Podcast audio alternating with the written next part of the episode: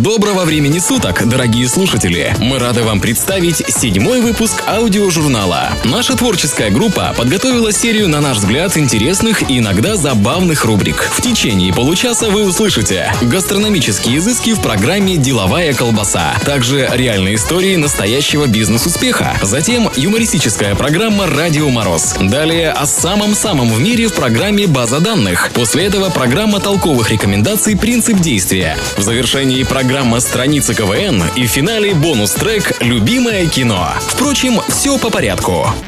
Маленькие секреты большой кухни, полезные информационные добавки, а также соль и сахар по вкусу в программе «Деловая колбаса». Молочный коктейль – это напитки, которые готовят на основе молока и других молочных продуктов, например, кефир, сливки, мороженое. Молочные коктейли являются прекрасным источником энергии, по питательной ценности их можно сравнить с закусками. При этом в коктейлях мало жиров, зато много белков, витаминов и макроэлементов. Такие напитки способны не только обеспечить нас всеми необходимыми питательными веществами, но и доставить истинное наслаждение благодаря своему нежному вкусу и аромату. Молочные коктейли обычно готовят в шейкере, блендере или высоком стеклянном стакане. Такие напитки сливают в бокал через ситечко, благодаря чему кусочки льда и другие твердые частицы не попадают в напиток. Чтобы смесь лучше взбивалась, молоко следует использовать обезжиренное и предварительно охлажденное. Все молочные коктейли подают сразу же после приготовления, обычно охлажденными. Однако следует учитывать, что при чрезмерном охлаждении и вкус, и аромат проявляются гораздо слабее. Некоторые из молочных напитков принято пить горячими.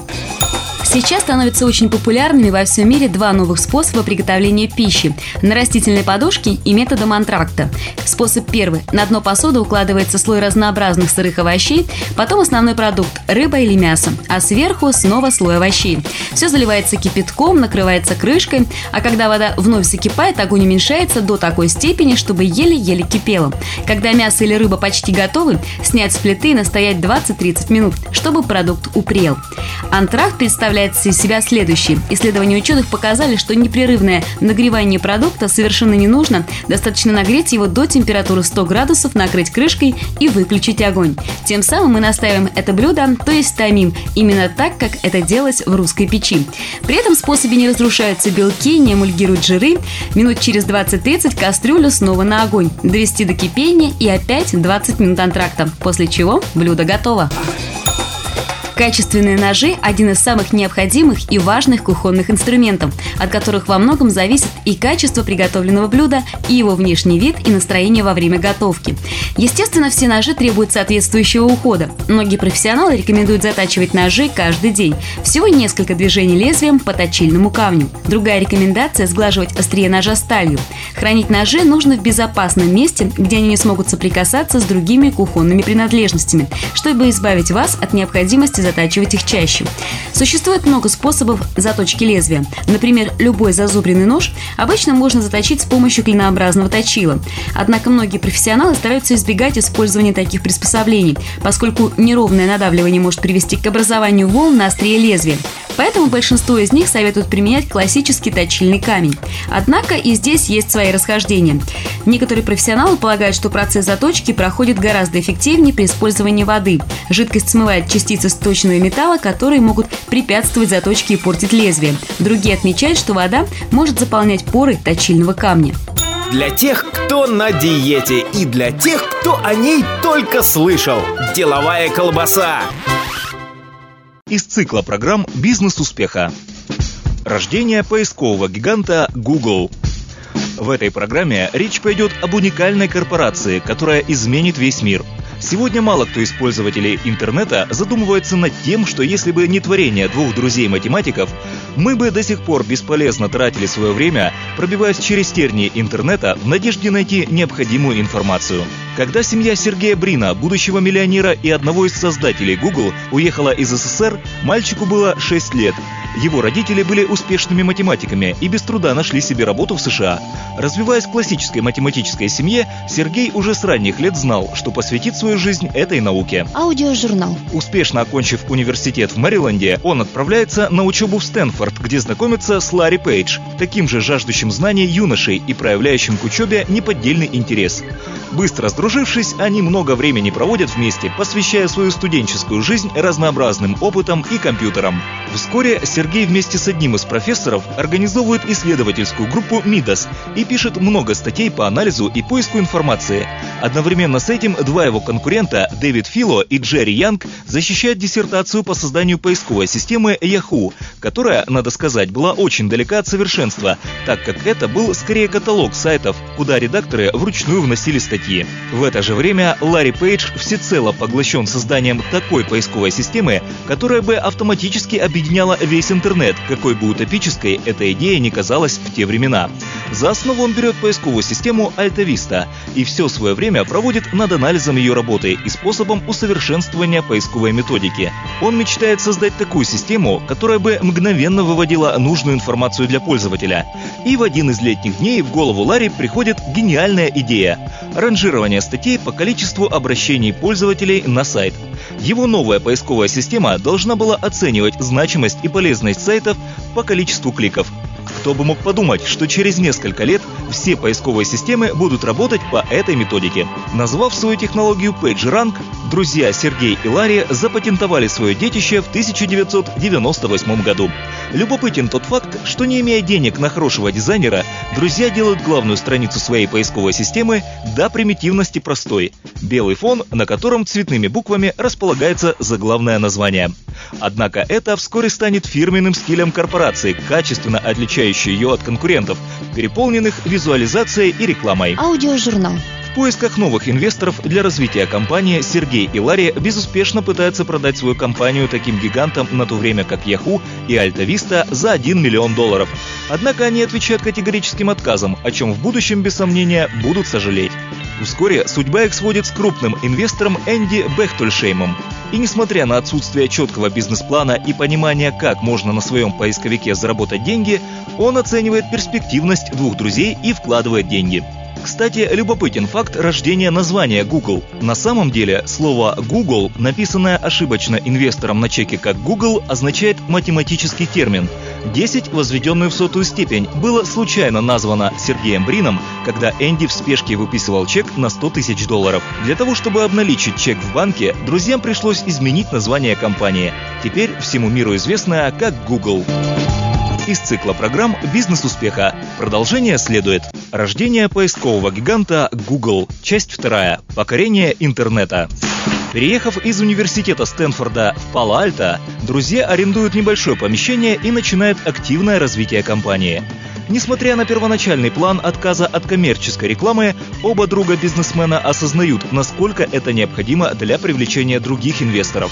Но, строго следуя своему минималистическому дизайну поисковика, они запускают только текстовую рекламу. И уже спустя несколько месяцев они привлекают двух известных инвесторов – Морица и Дерра. Вложив проект по 25 миллионов каждый, они становятся членами совета директоров. В 2000 году, когда происходит сильный кризис среди интернет-компаний, ведущих к их закрытию, Google продолжает успешно развиваться во многом благодаря тому, что остается частной компанией, далекой от биржевых настроений Уолл-стрит. Несмотря на постоянные вопросы со стороны прессы о способе заработка при категорическом отрицании баннерной рекламе на своем сайте, Ларри и Сергей продолжают искать другие способы финансовой прибыли для своей компании. Расширяясь и развиваясь, поисковик переводится на десятки языков и очень быстро набирает популярность по всему миру. Аудиожурнал. В 2001 году ежегодно обрабатывается более 100 миллионов запросов в день.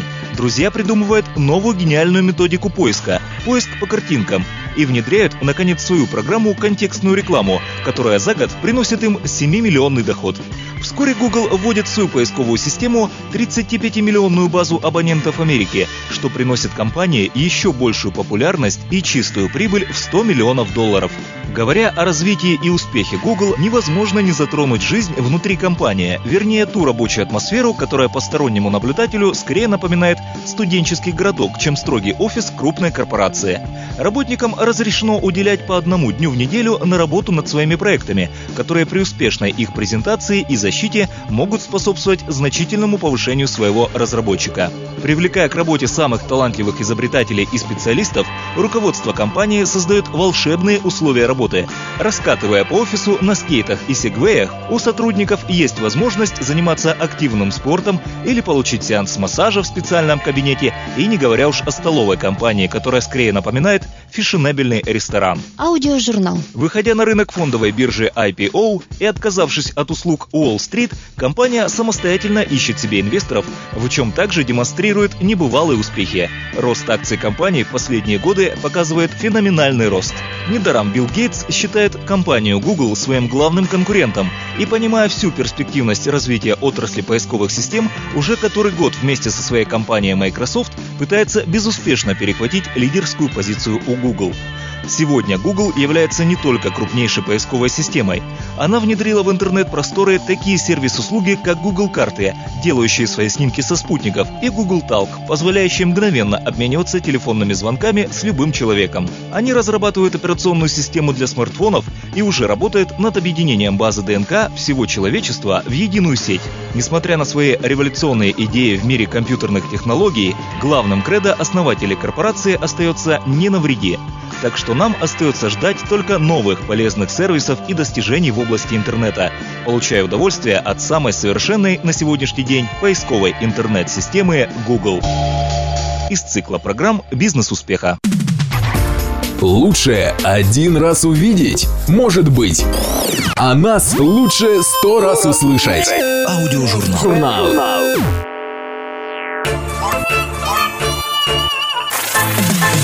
Здравствуйте! В эфире программа «Радио Мороз».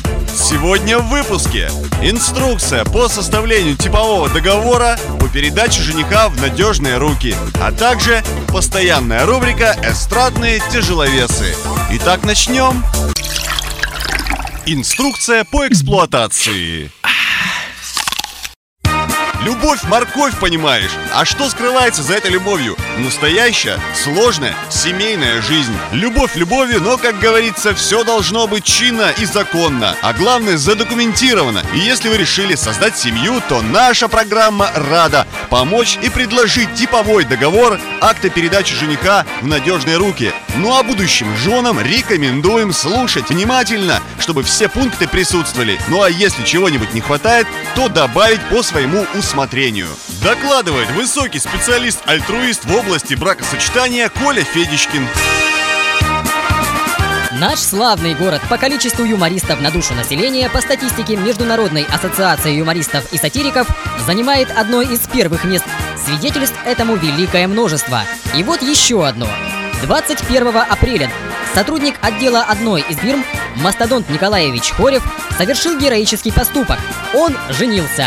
Коллеги жениха, понимая всю ответственность данного шага, решили не просто так передать мастодонта в надежные руки жены и тещи со всеми вытекающими из этого последствиями, а узаконить процесс передачи своеобразным актом. Цитируем его дословно. Мы, ниже подписавшиеся сотрудники жениха с одной стороны и невеста ейного жениха с другой, составили настоящий акт в том, что жених, возвращенный коллективом нашей фирмы, Хорев Мастодонт Николаевич, чудно сохранился и вполне пригоден для вступления в законный брак.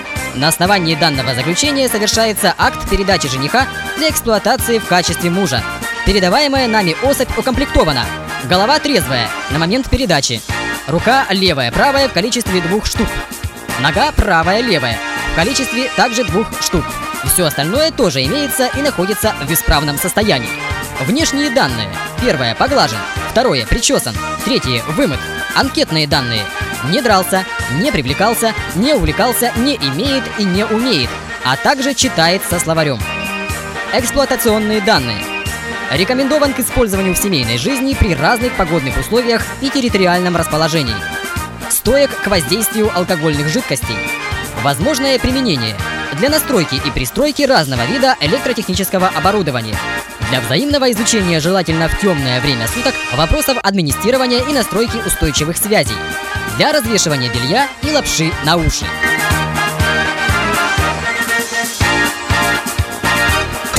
И в завершении эстрадные тяжеловесы Аркадий Райкин. Человек отличное настроение, предстоит отпуск, поездка на юг в дом отдыха. Здравствуйте, сеньора. Здрасте, вы ко мне? К вам. Слушаю вас. А по поводу путевочки? А, пожалуйста. Да. Вот ваша путевка, распишитесь. Э, спасибо. Что это? Что? В нервно-психиатрический? Ага. А почему в нервно-психиатрический? Ничего не знаю. Заявление писали? Писал? На бесплатную путевку? Да, на бесплатную путевку. Ну, вот тут у меня указано. Бесплатная путевка на 24 дня в нервно-психиатрический. Что вы, что вы, что вы? Я не возьму это, что вы? Нет, возьмете. Я не возьму, да. Нет, возьмете. Я не возьму, что вы? Вы что, ненормальный? Нет, я нормальный, поэтому я не Нормальный человек от бесплатной путевки не отказывается. Что вы, что вы, что вы?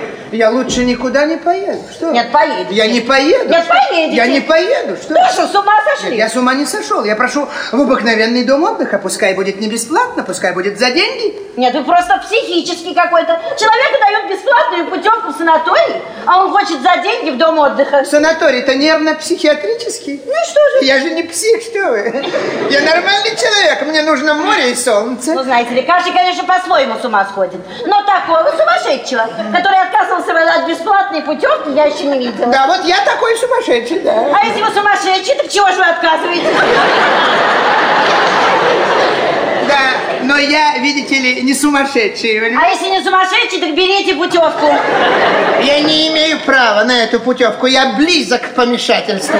Но я еще с ума не сошел. Да поймите, ненормальный вы человек. В нервном психиатрическом уход лучше, питание замечательное. И каждому полагается отдельная комната. Не нужна мне отдельная комната. Не нужна. вам не нужна отдельная комната? Представьте себе, не нужна, да. Да вы же псих. Да-да, я псих, да. Ну, вот мы как раз это предусмотрели и даем вам бесплатную путевку в нервном психиатрическом. Вот и Вы мне объясните, почему вы хотите всучить мне именно эту путевку? Да поймите вы, у нас было четыре путевки желудочных, три печеночных, две сердечных и одна нервная. Постановили, что вы нервный. Постановили? Кто постановил? Местком. Нет, ради бога, пожалуйста. Со стороны видней, пожалуйста.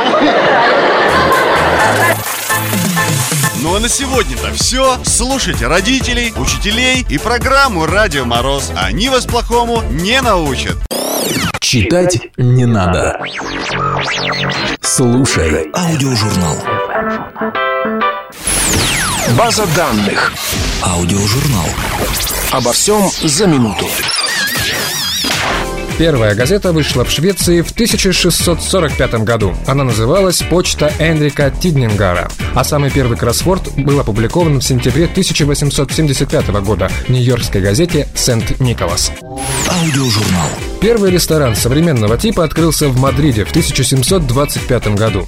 Но еще у античных греков были магазины «Возьми с собой», где можно было купить свежеприготовленную пищу и унести ее домой или в ближайшую оливковую рощу. Самая монотонная мелодия была сочинена немецким композитором Петером Корнелиусом. Он написал пьесу, в которой две одинаковых ноты повторялись в 30 тактах 80 раз. Лучшие прыгуны в высоту – пумы и африканские леопарды. Они способны совершать прыжки на деревья до 5,5 метров. Женщинам снится около тысячи снов в год, то есть в среднем по 2-3 на каждую ночь. Обычно сны длятся по несколько секунд, а самое большее – 10 минут, хотя человеку порой кажется, что он смотрел сны всю ночь. База данных. Самое редкое животное на Земле – тасманский волк. За последние 50 лет никому не удавалось его увидеть, и он даже ни разу не был сфотографирован. Аудиожурнал. В 490 году до нашей эры были изготовлены первые макароны, а первый кулинарный рецепт макарон с сыром записан в 1367 году, а уже в 1819 изобретены спагетти. База данных. Аудиожурнал. Не пропустите самое интересное. Makes me wanna hug these guys and kiss them. Просто слушай. Аудиожурнал. Журнал. Просто послушай. Все Всем привет! Страницы КВН. Только самые смешные и самые находчивые выступления команд профессионалов игры КВН, которые уже вошли в историю. Сегодня наш выпуск будет посвящен КВНовскому проекту «Вне игры». В сценке, которую разыграют КВНщики, участвуют Евгений Сморыгин, команда КВН ЧП, город Минск, и Александр Рева, команда КВН «Утомленные солнцем», город Сочи. Фрагмент в комментариях не нуждается. Давайте просто насладимся хорошим юмором. А мы с вами вновь вернемся к традиционному КВНу. Хотя о какой традиционности может идти речь, если общественность это увидит впервые. Итак, встречайте премьера.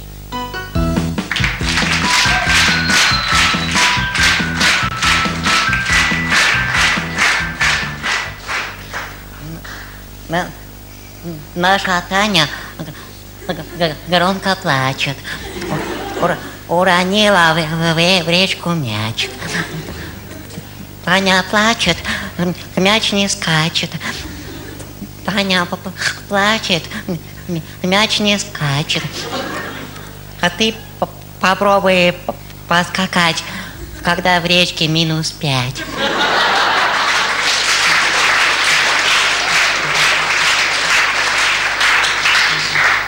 Ну что ж, Сморыгин, я ставлю вам два. Как? Два. Как? Как же, же два? У, у- у нас в школе стобальная система.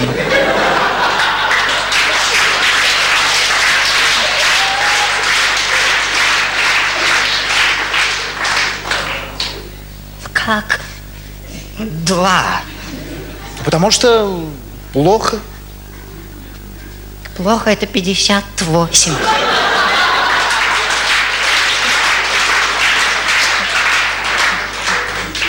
Потому что очень плохо, Сморыгин. Ну, очень плохо, это с- с- 42. К- Как? Два. Я не знаю, не знаю.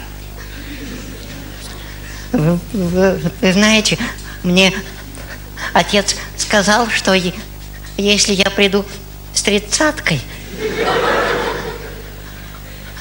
он меня выпарит. А если до 20 принесу, убьет.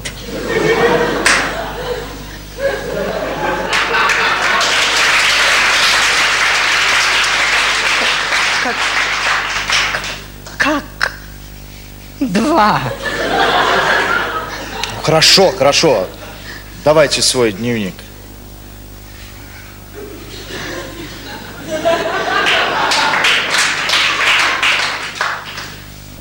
19 с плюсом?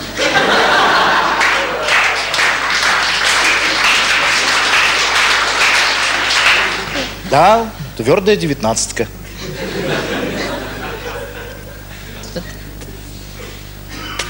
Тогда мне нечего больше терять.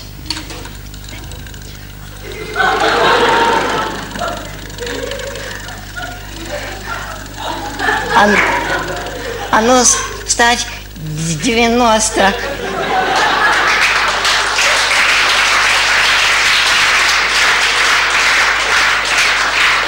С- Сволочь интеллигентная. Ой, девяточка и нолик. Д- Девяносто. Вот папа обрадуется. А вы два.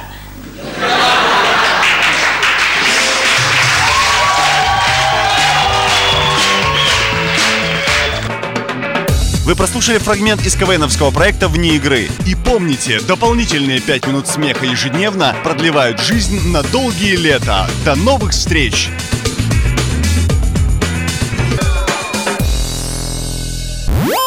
Слушай, Вова! Журнал. Просто слушай. Программа «Любимое кино». Кинолента 2007 года «День выборов». Режиссер Олег Фомин. Давай Друзья, там какие-то военные. Я им, значит, показал другую сторону, но они мне не поверили и все равно идут сюда. Я этим сейчас объективно не нужен. Я пойду пока. Ну что, как настроение? Готовы к первому концерту? Началось. Атаман Парамонов. Кто здесь главный? Я? Неправильный ответ. Главный здесь я. Кто разрешил концерт? А почему мы должны... А потому что все в этом городе согласовывается со мной. Но свобода слова... А свобода есть только у одного слова. Слово это мое. Так Да. что рекомендую, во избежание разных там э, э, инцестов, валить отсюда как можно Так, быстрее. нормально, хорошо устроились. Я там, понимаешь, работаю, они здесь прохлаждаются. Если работы нет, я ж найду, у меня ж дел-то непочатый край. Камиль Ринатович, товарищ полковник, это атаман Парамонов. И что я должен в связи с этим... Кто? Атаман Парамонов. Помните, мы вчера смотрели в личное дело и решили, что он нам подходит. Разрешите я проведу беседу, товарищ полковник? Разрешаю. Благодарю. Атаман Парамонов. Я? В смысле? Вы кто такие, а? Этого вам пока не нужно знать. А скажите-ка, дорогой вы наш... Как там? сейчас... А, Алексей Анатольевич. Да мы знаем. Мы знаем. Откуда? Это вам пока тоже не нужно знать. Так что, вам еще не звонили? Нет. Почему не звонили, а? Не успели. Ну что ж, Алексей Анатольевич, это прикрытие. Что? Вся история с выборами – прикрытие. Чапельниками заинтересовались в Америке. Кто? Американцы. Они собираются покупать их большими партиями. Зачем? Русская экзотика. Да, посудите сами. Путин, матрешки, черная икра, чапельники. Алексей Анатольевич, я вообще не понимаю, вы собираетесь с нами сотрудничать или, может быть, нам поискать кого-нибудь другого? Нет, зачем другого? Другого не надо. Верное решение. Значит, зайдете после окончания концерта, и мы подпишем все необходимые документы. Я правильно говорю, Камиль Ринатович? Да. Потому что в этой жизни ничего не бывает просто так. Даже овцы в тулупах. Вот так, Алексей Анатольевич. И постарайтесь как-то привыкнуть к этой мысли. Ну и давайте, может быть, закрепим Максим, взаимопонимание. Нет, а что, закрепить мы всегда, пожалуйста. И еще, Алексей Анатольевич, есть мнение, что вам не стоит голосовать за действующего губернатора на этих выборах. Вряд ли он продолжит свою политическую карьеру именно в вашей области. А куда он денется? А куда там мы его отправляем? А он послом уезжает. В Тунис. А почему в Тунис? Ну а куда же его? Тоже, тоже дело. Тоже верно! Ну вот и подошел к концу выпуск нашего аудиожурнала. Спасибо, друзья, что вы были с нами. Надеемся, вам понравилось. До встречи через неделю.